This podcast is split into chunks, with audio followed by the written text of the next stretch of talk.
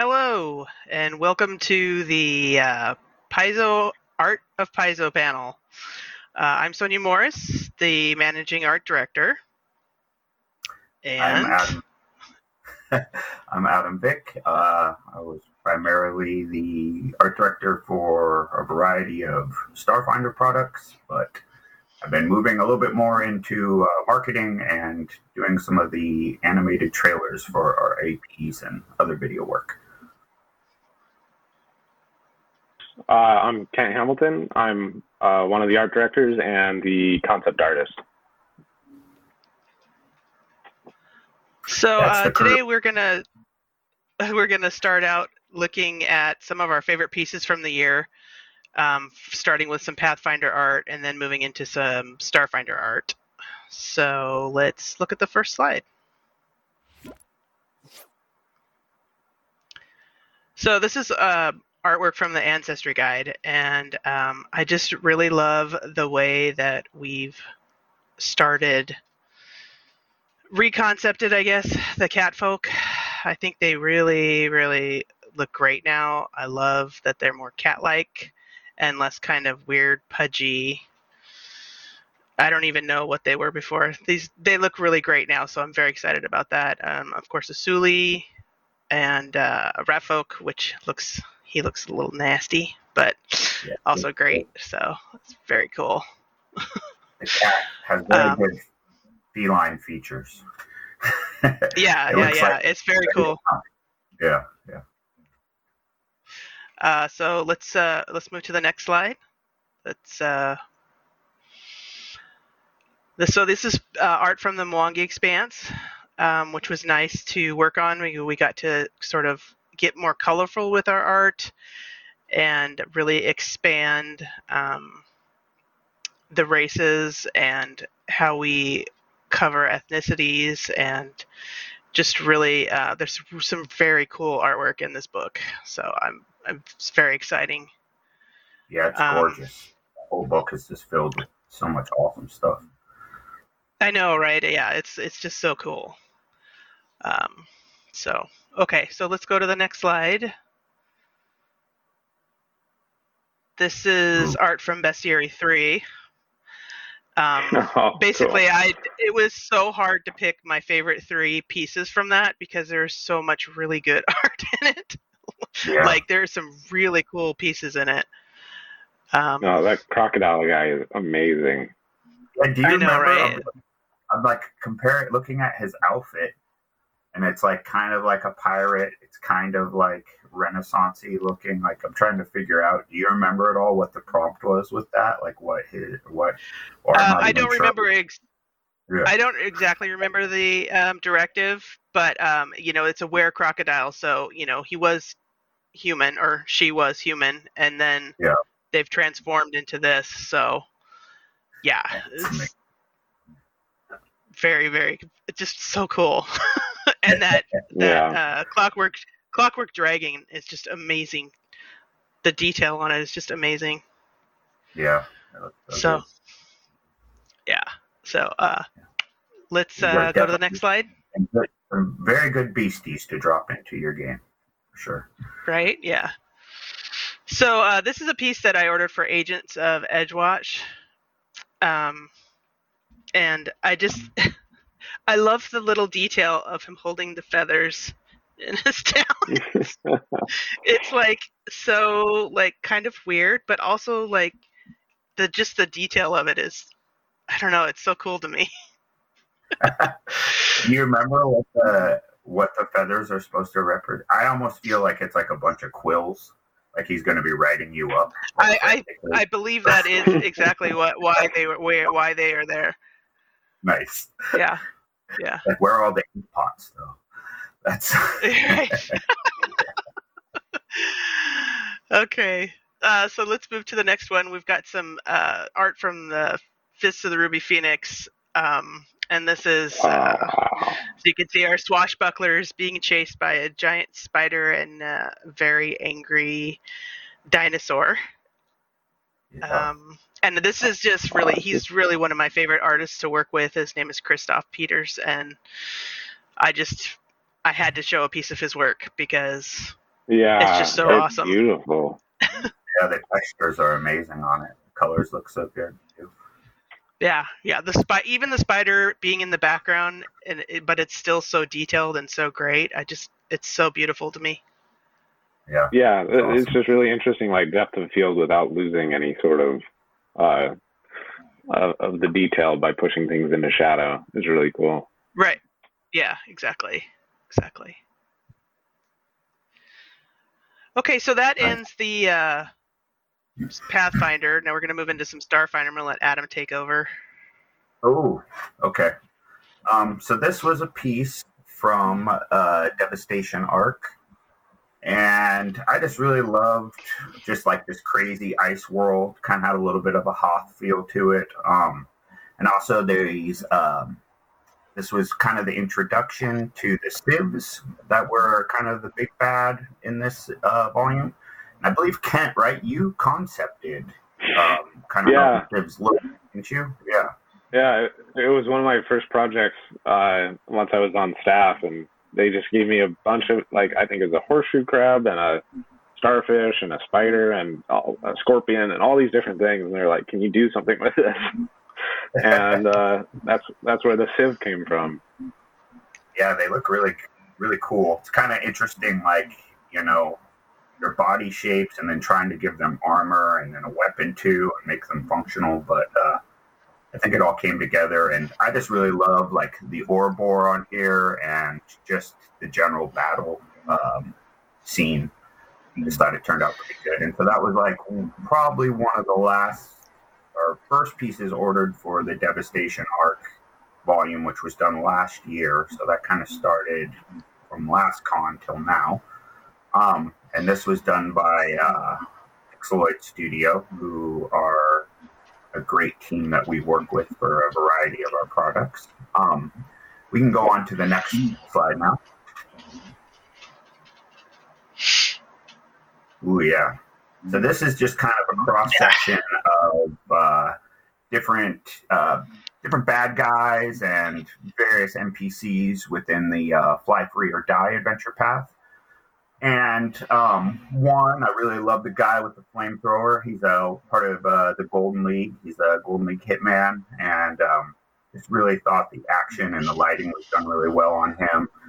Um, and then we have kind of uh, one of the guys uh, from a Callistocrat, and he's uh, essentially uh, kind of undead, but then also like a weird silicone android.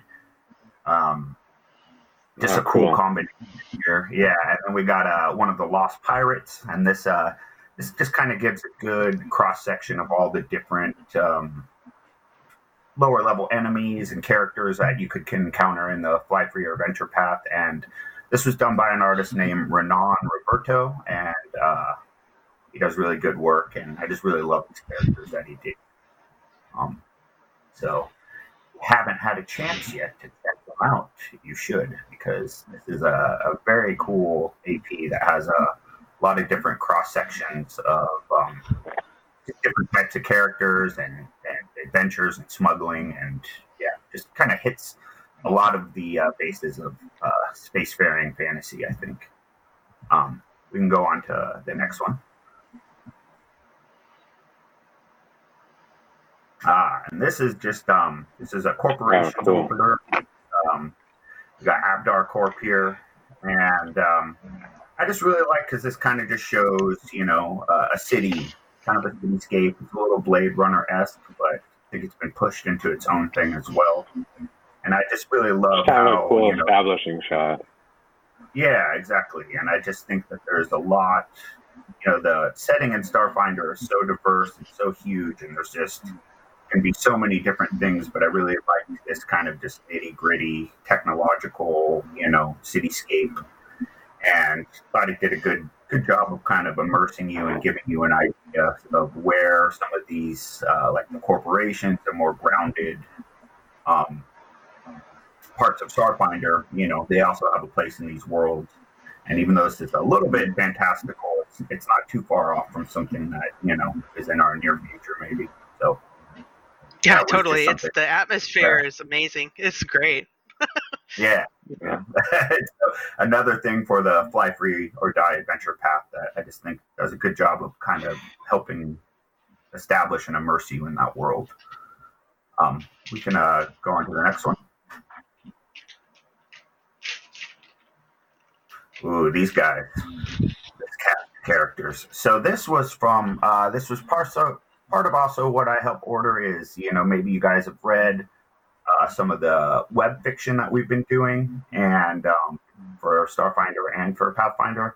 And so these guys were some of the characters for uh, the Mizrae's Company uh, fiction, and just really loved how this crew turned out. Had a really good vibe to them. Uh, the artist uh, Valerie Dryzek, she did an excellent job. Um, really loved the uplifted bear and you know, of course, the Ysoki, the Shirren, and it was just like a diverse but really good representation of these races and types of characters. And each one of them in the story has a cool little background to them, and I thought that she did a really good job kind of representing them and just giving you an idea of like a ragtag space crew and uh, with uh, with our Starfinder characters and races.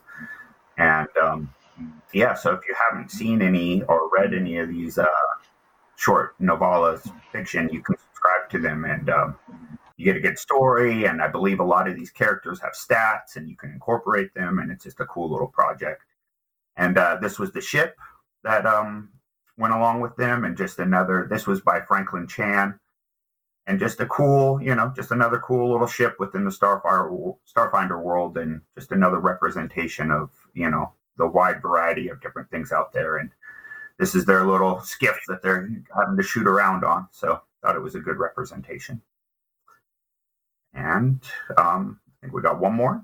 Oh yeah, and uh, this is the last. This was uh, also for a while. I was uh, doing the um, organized play stuff, and here's a cross section of characters from some of the uh, newer scenarios and these were done by Sebastian Rodriguez, another uh, awesome guy that we have that works on a variety of stuff for us. And I just thought this was a cool section. We got an Ice Devil here, and we have um, Idra Prex, who is kind of like an alien scholar and just has a, a really cool feeling to him. And then we got the uh, Brenneri, Brenneri Otter Race, which I love. These guys are awesome. And even though he looks a little bit more like a scholar like I would think. But um, you know, you never know what you're gonna get and how these guys turn out sometimes and some are a little more fearsome looking than others, but they might have a you know a, a more they're not as evil as they may look. It kind of goes back and forth sometimes. But uh, I just thought this was a really cool cross representation of some of the uh, encounters and people and uh,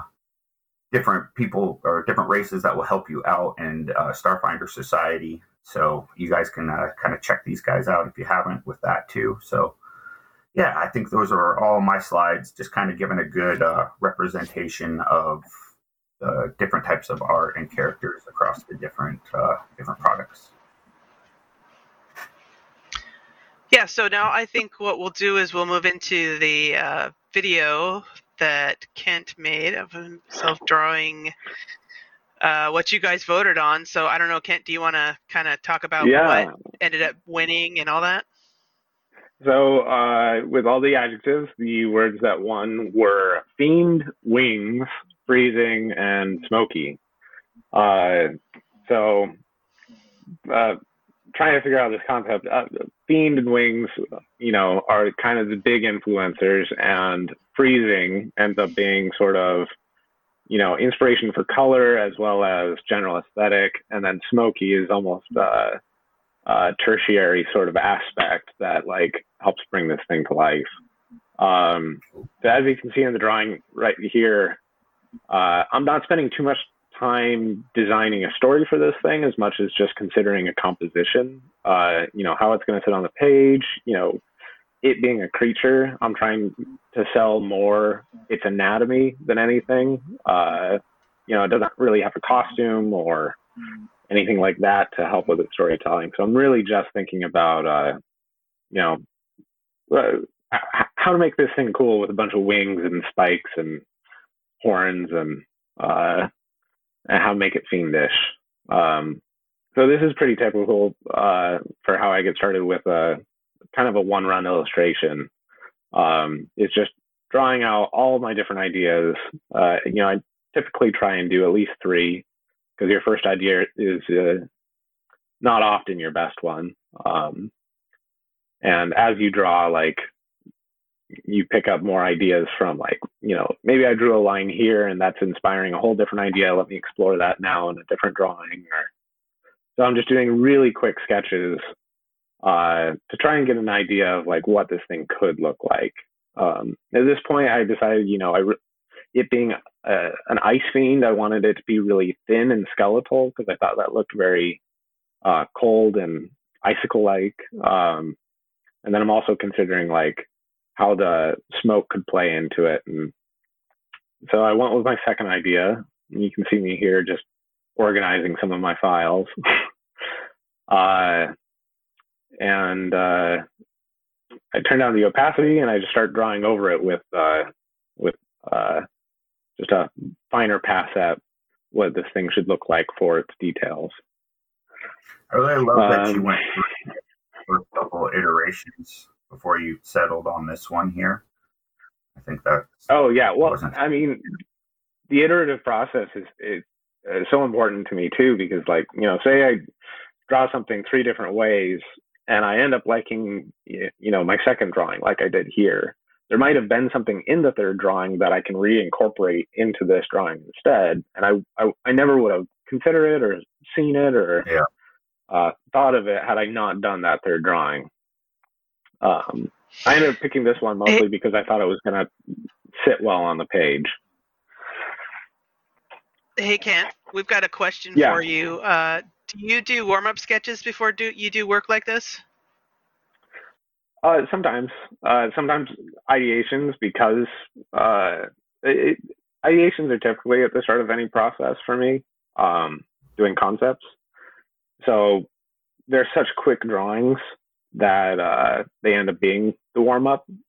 Uh, I don't usually spend like an hour drawing a whole illustration or uh, doing anything like that. I draw so consistently that I'm usually warmed up one day to the next.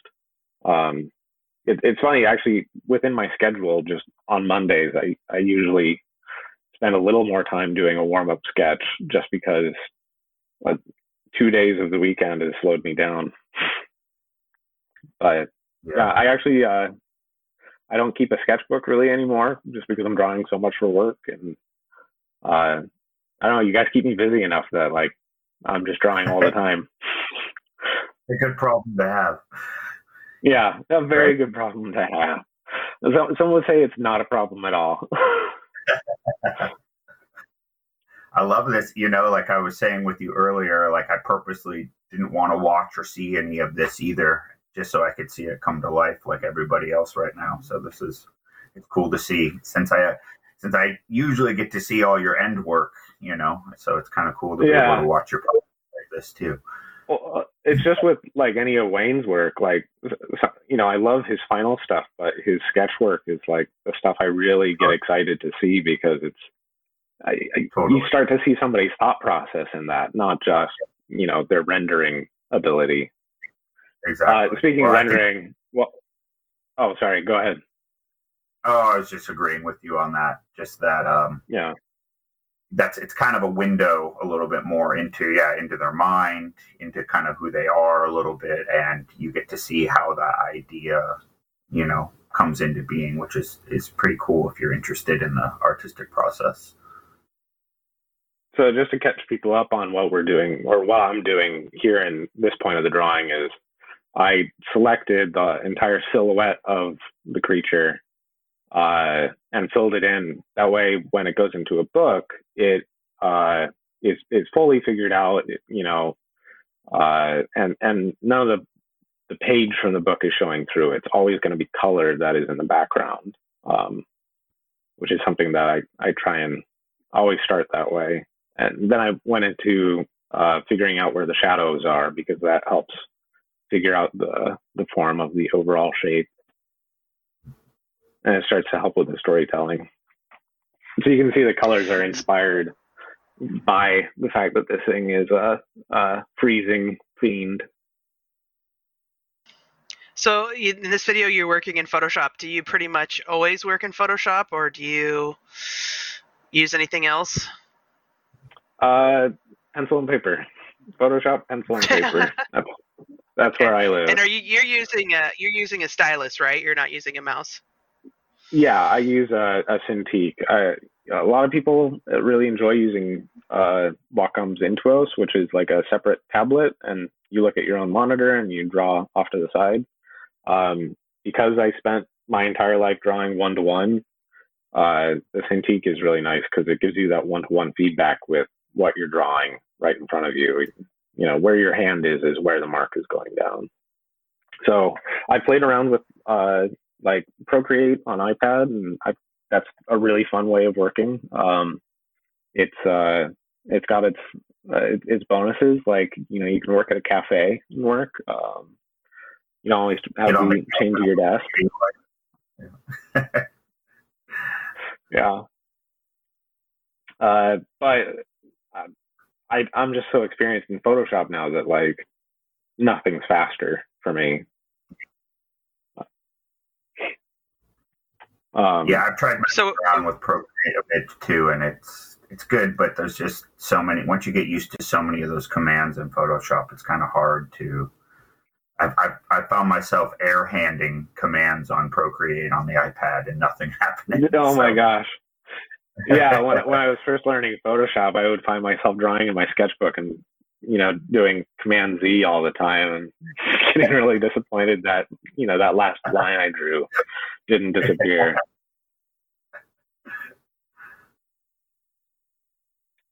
Sorry, Sonia. I think I maybe Uh, interrupted you.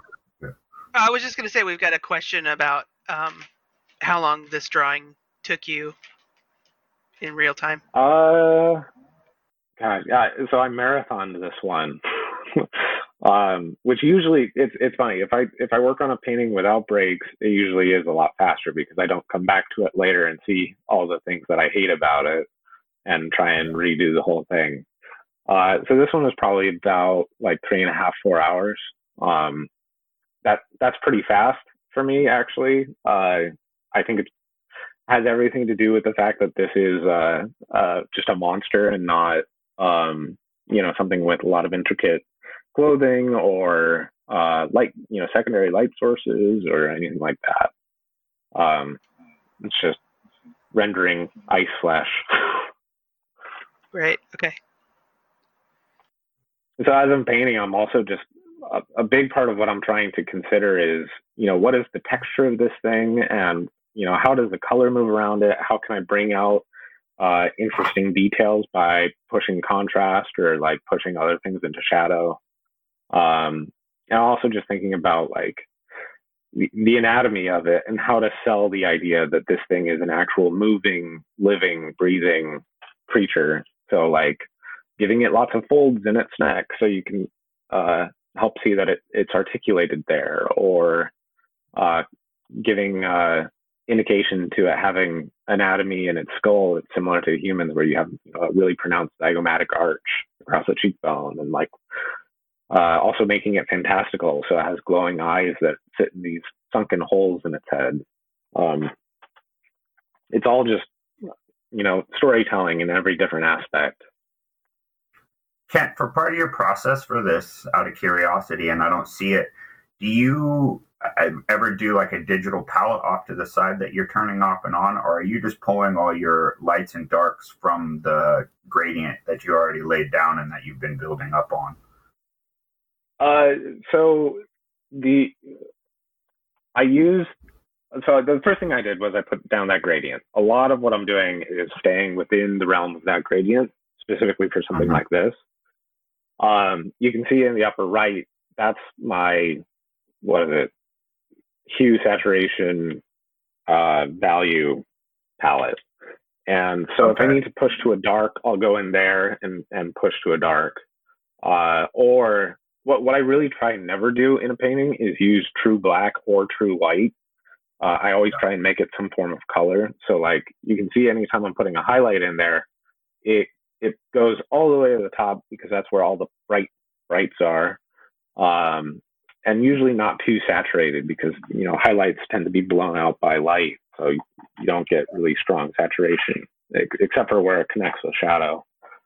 Uh, but other than that, yeah, like for this painting, there's no like secret tertiary colors I'm putting in here. It stays pretty much within the realm of what you see. Uh, oftentimes, I'll put in like uh, an unexpected color in an area that needs to uh, kind of be pushed forward. And in this case, I in, instead of doing that, I just took colors from opposite sides. So like you see in his eyeball and in his tongue, you have that kind of purplish pink brought over to the other side to bring interest over there. Uh, but also as a way of kind of keeping the whole painting cohesive and look like it all belongs to the same creature. Totally. So a lot of what I'm doing now in the rendering too is just like uh, figuring out some of the shadow around that knee, trying to create levels and depth by putting things, you know, in front and behind of like the knee and the wing and, and the wing on one side is going behind the knee and you know the little spike from the wing is going in the front just as a way of creating some dimension in how how this thing sits in space but also to give an idea of motion. Uh, yeah.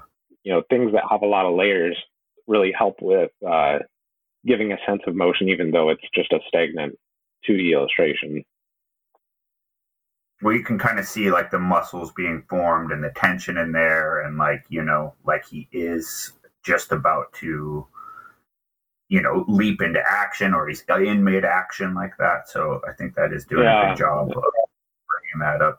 Would you say that you set your like what the lighting sources in the upper left kind of coming down on him on to the top of the head and back? Or do you think you yeah. kind of setting up it, it, it's source here? Like uh, it's it's a little bit uh, it's a little bit of a cheated light source, so it's a little bit up and to the right. You can see on his his back, well, right arm, there's a cast shadow uh-huh. there from his left arm and from his neck. Yeah. Um, it's just a really easy light source to work with. Uh, it also sits really nicely on a page because uh, it allows what you're painting to look like it's blending into the page around the edges a lot of the time. Um, uh-huh at, at, least within our books where we have kind of a tan white background. Uh, yeah. So what you see right here is I completely deleted one of the wings because I just really wanted to focus on what the silhouette of this wing up here looked like, and I was getting a little lost in the weeds with uh, uh, the two wings. You know, where does one stop? Where does the other start? And so I just got rid of it completely, and I'll I'll bring it back later. But what I wanted to do is actually just design the shape of this thing um, mm-hmm. because every every individual part it's one of the things that i tell a lot of the artists that i hire is you know make sure that you give just as much attention to the feet of this thing and do storytelling there as you do the face. Uh, you know ev- everything is an opportunity. So use yeah. every opportunity you have. This really hey you so know, yeah, i just see it too actually. Um that this kind of relates to a little bit of what you're talking about. Somebody is asking, uh, do you have to take any steps to adapt your colors or contrast to print media as compared to any normal digital art? So I guess you know, like, what do you think? Um, if if you know that something is just going to be living digitally, do you have any things that you you know kind of work on more if you if you know it's going to be something that's going to be on that white page on that printed page. Are you asking me or sonia? I'm at sorry i'm asking you. Oh yeah. Oh so if something's going to live online exclusively and i know that it'll never get printed um i mean i'll put colors in there that i never otherwise use. Like you can see this thing. I, I made it for you know PaizoCon so it's being shown in this medium, which means I'm just having a love affair with uh, cyan because like that does not print great, you know, or yeah. uh, it, it's hard to get a lot of form in that or make it light enough or dark enough. Um, uh, there's certain greens and reds that are really hard to get across on the page. Uh, yeah. And so, like, just using really high, fun, vibrant colors, I think uh, whatever printer Paizo uses does a really good job of retaining a lot of that, but it is also just like when you have light showing through a monitor, you have a different uh, spectrum of color that you're actually working with. Like, um, you just can't get that on a physical page. Um, Yeah. So when I'm working for, you know, for printed work, uh, I, I keep that in mind, you know, and I make sure like the colors I'm using are colors that are actually able to be printed. Uh, or at, you know, at, at the end of a painting, I go and check and see like how it changes and then try and retune it so that it does work uh, printed.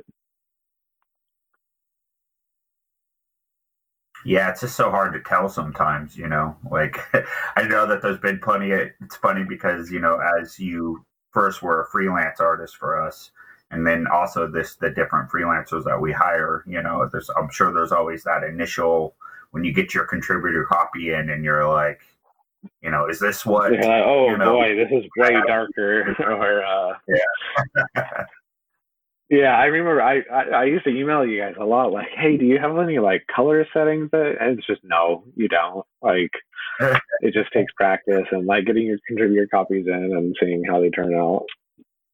A lot of my stuff used to print really dark until I figured out that uh, the room I was working in, the room was itself was dark, so my monitor was really bright, and so I was Yeah. painting stuff incredibly dark. And as soon as it went out in the book, or even just looking at it, you know, on my phone in a different room, I'd realize how how dark the whole thing was.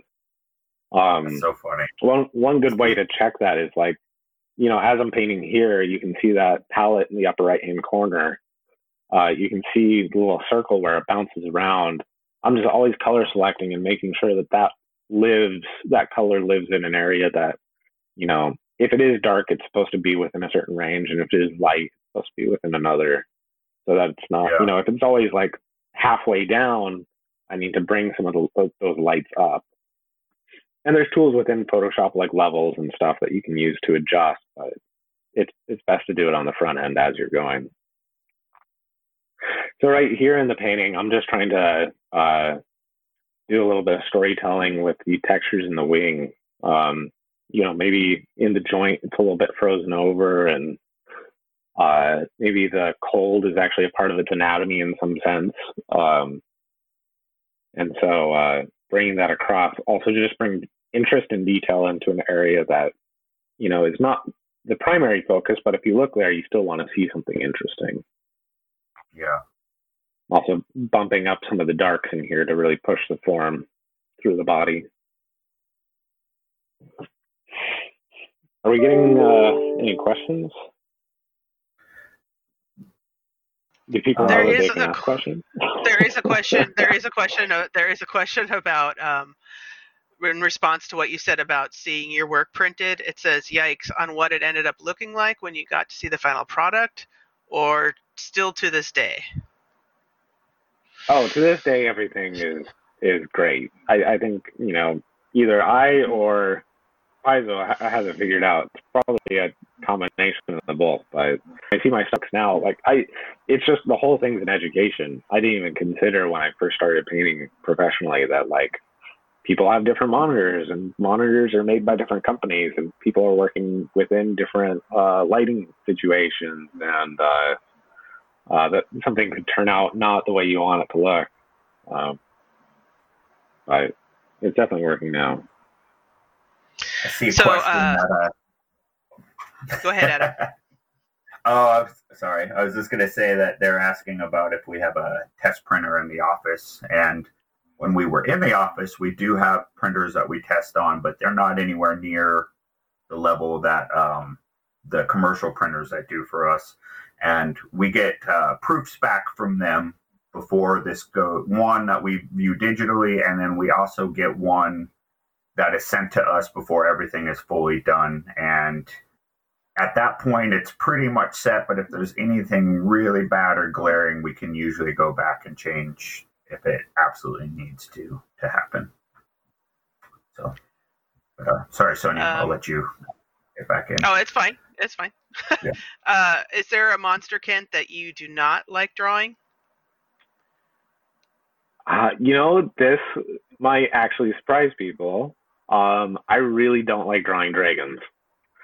Uh, I think a lot of artists have an idea of what a dragon looks like, and I, I have spent no time figuring out what a dragon looks like to me. Um, but it's also one of those things as a fantasy artist, like once you paint a dragon, that's your dragon. So, uh, right.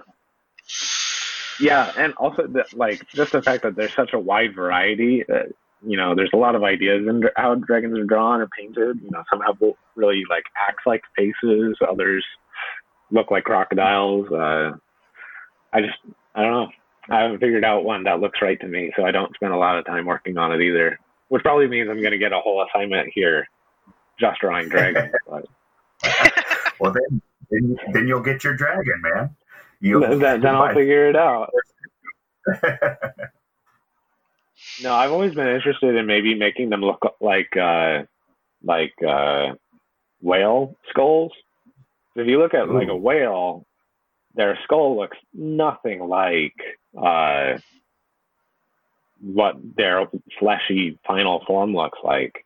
And I, I think totally. I read that a lot of like reason why dragons exist around the world kind of as this uh, you know this idea that uh, came up everywhere completely separately is that they found these whale skeletons washed up on the beach. And if you look at them, they have these rib cages and these long tails yeah. and these wing like structures and these, uh, you know, dragon like faces. Uh, yeah, that's pretty interesting. You, would, you wouldn't necessarily think that one of these things swims. And then also, yeah. sailors would see things swimming out in the ocean and not knowing that, like, they blew water out of their blowhole. You know, that catches the sun and it looks like fire out on the water. So, I, I think also I'm also a scuba diver, so like anything nautical uh, really makes me happy. So. All right. Well, the people are demanding a, a book of dragons from you, Kent. So I think that, that whale option might be the way to go, dude. yeah, I'll put some time into it, I guess. Whale dragon after the game what do you think this creature right here? Do you think this would fit more within Pathfinder or maybe within Starfinder? It's giving me Starfinder oh, vibes for some reason. You know, what's funny is it was giving me Starfinder vibes too because of the color. Everything in Starfinder yeah. is so saturated in that really wonderful way. Um, yeah.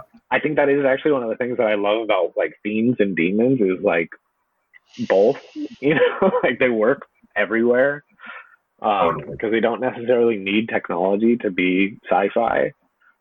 Yeah. Uh, but let's say fantasy because I think last PaizoCon I did something. Uh, I did something for Starfinder, which actually was funny. Last PaizoCon it was also something Frozen, so uh, I put wow. I put both of them next to each other in my portfolio, and uh, they're surprisingly similar, you know, color palette. So I need to work on uh, some originality there. Oh uh, well, you know, it fits within the world. So I was I was totally uh, inspired by Paizo's colors as well. Someone wants to know if you took any anatomy classes. Oh yeah, as part of your studies. I won't get too into it, but like, uh, I mean, studying actual corpses and seeing them in person and understanding like uh, how all the anatomy actually works on a human body. Um, that was that was actually my favorite part of my education was learning all about that and interacting with it and um, you know once you find out that was looking at dead people. In a sense. But like learning learning about you know anatomy is so interesting and learning all like what each muscle does and why they you know why a person who is strong looks strong and like uh why certain parts of anatomy like you know why somebody with really big shoulders looks strong is because to actually make those muscles strong takes a certain kind of exercise and that is reflected in the shape and uh but also just realizing that like all different animals you know as long as they're not an insect or something underwater everything has all the same muscles just squashed and stretched in all these different you know shapes so like yeah. de- designing something like a demon, it's like I'm still putting a deltoid in there. I'm still putting a bicep in there. Like it's just whether or not it's small or large or. Uh, and yeah, I mean, uh, working on on dead stuff right now for Geb. Like you better believe that I'm enjoying drawing dead bodies. oh. This is a so this at the end is yeah just showing a quick idea of what the process was. Uh, just a really quick sketch all the way to the left, the more refined sketch on top of that, and then the, the final painting all the way to the right. Um, and yeah, that's my process. Uh, so. So th- this is yeah, that's what the uh, video is for the rest of the panel.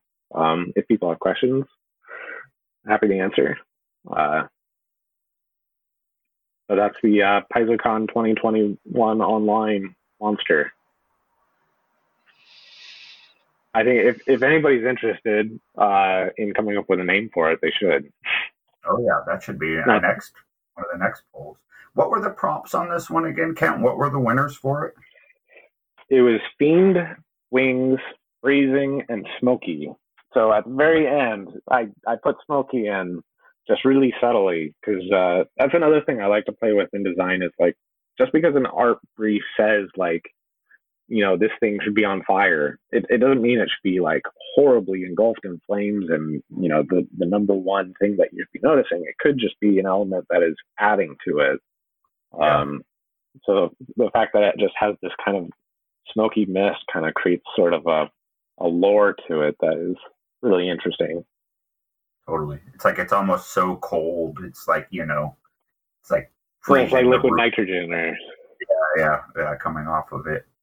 You know, it's like I could see this. It could go from this could be a Pathfinder monster in some crazy ice cave, and then into the future. You know, they reemerge having a completely now, different name. Yeah, out in different planets now. You know, terrorizing across the galaxy it can go both ways, I think. So it's pretty awesome, man. So one of the questions we have is um, how different, hard or easier is an art piece compared to a flip mat or an AP map? Um, I think that the answer to that is it depends on the artist. I mean, if if what you know and what you do is maps, then probably the same amount of difficulty for um, someone who does characters or that's what they know. It's just about what you do, what your thing is. Yeah, your specialty, you know. Yeah, um, I mean, when when I'm assigning books, I also try and uh, play to people's strengths. So there's people who do just wonderful jobs painting monsters and aliens and stuff like that. But the second you give them a real person to paint, they struggle. Like real people to people who are really good at that, and then monsters to people who are very good at that. Like even even things that seem relatively close, trying to play to people's strengths in that way is really kind of fun, actually. Yeah. Yeah. I agree. I agree. Another question we've got is, uh, what were you what were your thoughts when you uh, did the tail of the creature? Oh, uh, you know, it just started as shapes. I think it just well, so it's one of the things I like about drawing is, uh, you know, even the word drawing means draw, like you're pulling this thing out of the page. And so sometimes it's almost this Rorschach test of, uh, you, you accidentally make a line and you see something and it inspires you in what to draw next. Um, so I think I just had it hooked up because it seemed right for the composition. And I thought about, you know, the design opportunity of what that could be maybe this is something that goes around and snatches people up off the ground and cradles them as they get pulled away. And, it's uh, a baby. Every, I mean, it's a baby snatcher, ice fiend. Then uh, one of the names that they came up with is perfect, Cuddle Bunny. There we go. There you go. That's or that's terrifying. that's like that uncanny contrast that's so creepy. Nope, the video started again. what is this? I thought these were abandoned concepts, maybe. No, no. Uh, Okay, here's one for you, Kent. Have you ever seen your art put on a pawn that was cropped in a way that hurt your soul? uh, no, I I think when I've done stuff that's for pawns, um, I've always known, and I've been very intentional about the uh, the composition to make sure that it works. um, no, I have had stuff put into books that uh, has been flipped, and so I'm seeing it completely new for the first time, and I that has hurt my heart. But yeah, I think that kind of hits on a lot of people. You know, sometimes it's, it's the way it goes. It has to fit the placement. You know, try to let Yeah. people know. Course, there's always going to be a side that they prefer, and you can never hundred percent know until you're actually in the layout stage. So, you know, yeah, so that's why everything I paint now is perfectly symmetrical and looking directly at the viewer. Uh, one of the questions we have is, will this art be posted to the blog? I'm not sure. Um, I will talk to the team and see if we can get it up there. Um, I think it would be very cool if we do that. Um, I will try to make that happen. Um, I don't know, Kent. Do you have the Twitch chat open? Can you see the names they're coming up with for your creature? Those are pretty good ones. Oh, the cryo demon is actually pretty good. That was the most recent post. yeah, there's some good ones in there. Yeah. Ice Crag Fiend, Vapor Demon. Devil. That's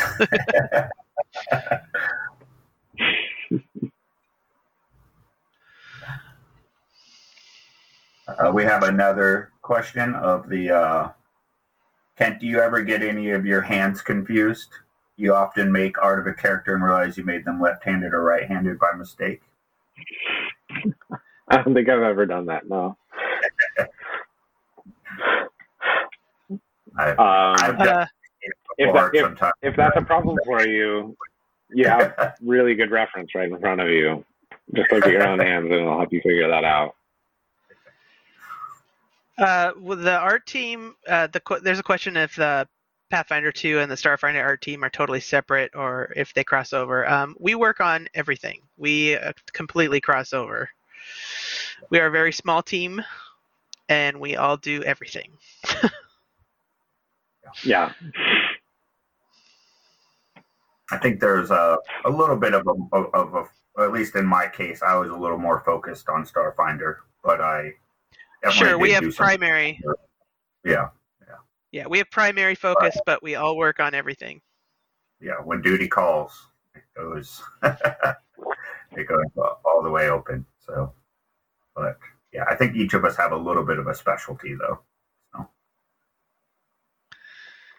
Uh, Kent, uh, do you uh, work on the shape of the art, making considerations for the layout, or do you just kind of do whatever? Uh, I definitely don't do whatever. Um, I know when something's on the page, there are certain things that we try and avoid, uh, like a spear shooting out in one direction because that's going to be hard to wrap the text around, or wings that are taking up the whole page, or anything like that. So I do cr- try and make the entire silhouette a sort of composition of its own. Uh, just so that it'll fit nicely on the page. Um, yeah, I think a starfish would probably be the worst thing that you could put into one of our books. I think that's a concern. I think that's a concern that we all have with the artists, and try to talk to them to make sure that they are taking the page uh, uh, duration. But you know, sometimes it just people get really into what they're doing, or it just is that's how it works out, and then that kind of comes into whoever's doing layout. They get to have the creative part of how to get that to fit and work, and if certain parts need to be cropped or changed a little bit, you know, to be able to make it fit within the book. So, kind of a back and forth process sometimes. Yeah, Uh, Kent, you you went to art school, right? You're not self-taught. yeah. I went to uh, Art Center College of Design, and I studied entertainment design. So, did exactly what I'm doing now. but I guess, uh, I mean, I guess self-taught to some extent because I've been drawing since I could pick up a pencil, and I have Sure. drawings, you know, that are exactly what I'm doing now, where I draw a creature or something, and here's the weapon that it uses off to the side, and here's the story about uh, uh, where they come from and why they look the way they look. So, Uh, one of the questions we have is um, approximately how much art is ordered every month. It depends on the month, but it Yeah. can be any, it could be anywhere from 200 to 1,000 pieces. It really depends on what we're working on. Um, if we're ordering, like sometimes we have to order two hardcovers at the same time, and so that you know you, you've seen our hardcovers, so you can imagine how many pieces we have to order for that. Um, and some then some months you know we're just ordering for some aps and you know that's more in the hundreds so um let's see what else we got here And then that's about, you know, that can be from 40 to 200 artists that are being commissioned at any time, too. yeah. yeah yeah all different all different languages yeah, yeah. And, then, and then critiquing and getting back and forth, and then working with the developers, and it can Yeah. get it can get pretty crazy sometimes. Mhm. uh, so uh, what kind of cool outside products projects do you work on and does adam still do al- album covers etc you guys want to talk about that? I'm currently not doing any outside work. Um, i used to do a lot of outside work but i'm too busy to do that now so i try not to take any more freelance projects so i don't go crazy.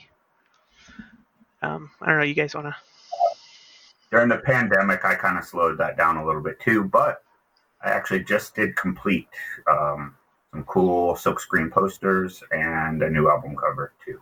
So, Mhm. um, Yeah, Which I can't Adam, your silkscreen posters are it's some Adam's Adam's art is some of my favorite art, and I like that most recent silk Me too. screen that you put out. Me too. like, I really cannot wait to have it actually right here in front of me while I'm working. well, thank you. I'm excited to get it done too. So, you know, um, we'll see. But unfortunately, I can't really talk much about it. But, uh, yeah, always trying to stay busy one way or another, or at least, you know, keeping your mind, you know, focused on something. Uh, so, what's the best way for someone to get into making art for Paizo? Um, uh, the best way is to email us at artsubmissions at paizo.com. Um, it gets sent to Sarah, the uh, creative design director, and myself, and then we go through them all and reach out to people. That's the best way. Um, if you see us at a con and you have your portfolio, you're welcome to show it to us. Um, I'm always happy to look over portfolios and, and give suggestions and, you know, critiques. Uh, that's really the best way, though, is to email us at artsubmissions at paizo.com. I think, I think also, also just make sure. Oh, go ahead. go ahead. Uh, just make sure your art looks like our art. You know, if you want to put your work in our books, make sure it's you know not uh, a totally different style or you know just line and drawing kind of art. Like it, look at our characters, look at how they're painted, and try and you know do some studies. That's exactly what I was going to say. So. Yeah.